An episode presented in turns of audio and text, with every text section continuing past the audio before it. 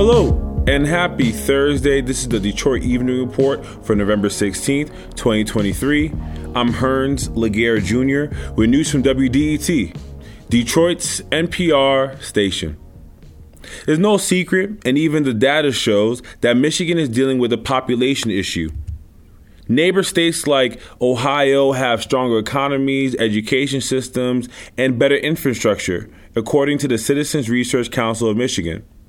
The council had a virtual statewide discussion, which was attended by leaders from government, business, and the advocacy community.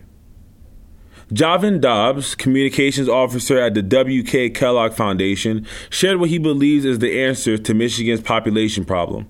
We must invest in the future of our state young Michiganders and communities of color and create a qualified workforce and economic climate that will position our state for the future.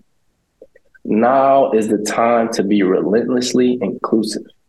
Business leaders and policymakers must look to the potential of all Michiganders. Governor Gretchen Whitmer's Growing Michigan Together Council will soon release their recommendations for solving the population issue. The Michigan Department of Insurance and Financial Services, or DIFS for short, is offering virtual town hall events to help answer questions about open enrollment on health insurance, specifically the health insurance marketplace. The open enrollment runs until January 15th, 2024. The series will help people learn about how to sign up and to answer questions that they might have. The two remaining town hall events are December 11th, 2023, and January 8th, 2024, at 12 p.m. for both dates. To shop for health coverages, go to healthcare.gov.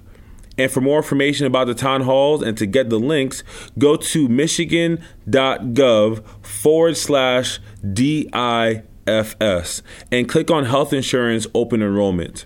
No registration is required to attend the events. City Council President Mary Sheffield is hosting a virtual homelessness and housing summit. Presenters will provide information about the recent findings of homelessness in the city of Detroit.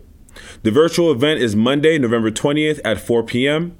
For the link and more information, go to detroitmi.gov and search Virtual Homelessness and Housing Summit in the search engine. And after three years, the Mole Contest and Tamales Fair is back. The event is going down November 19th from 1 p.m. to 5 p.m. And check this out tasting is open to all attendees, and the entrance fee is free. There's no entrance fee. The address of the event is 3564 West Vernor Highway, Detroit, Michigan 48216.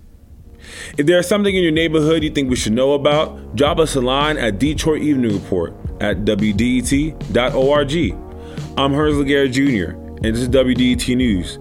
Make sure you tune in tomorrow for Friday's DER.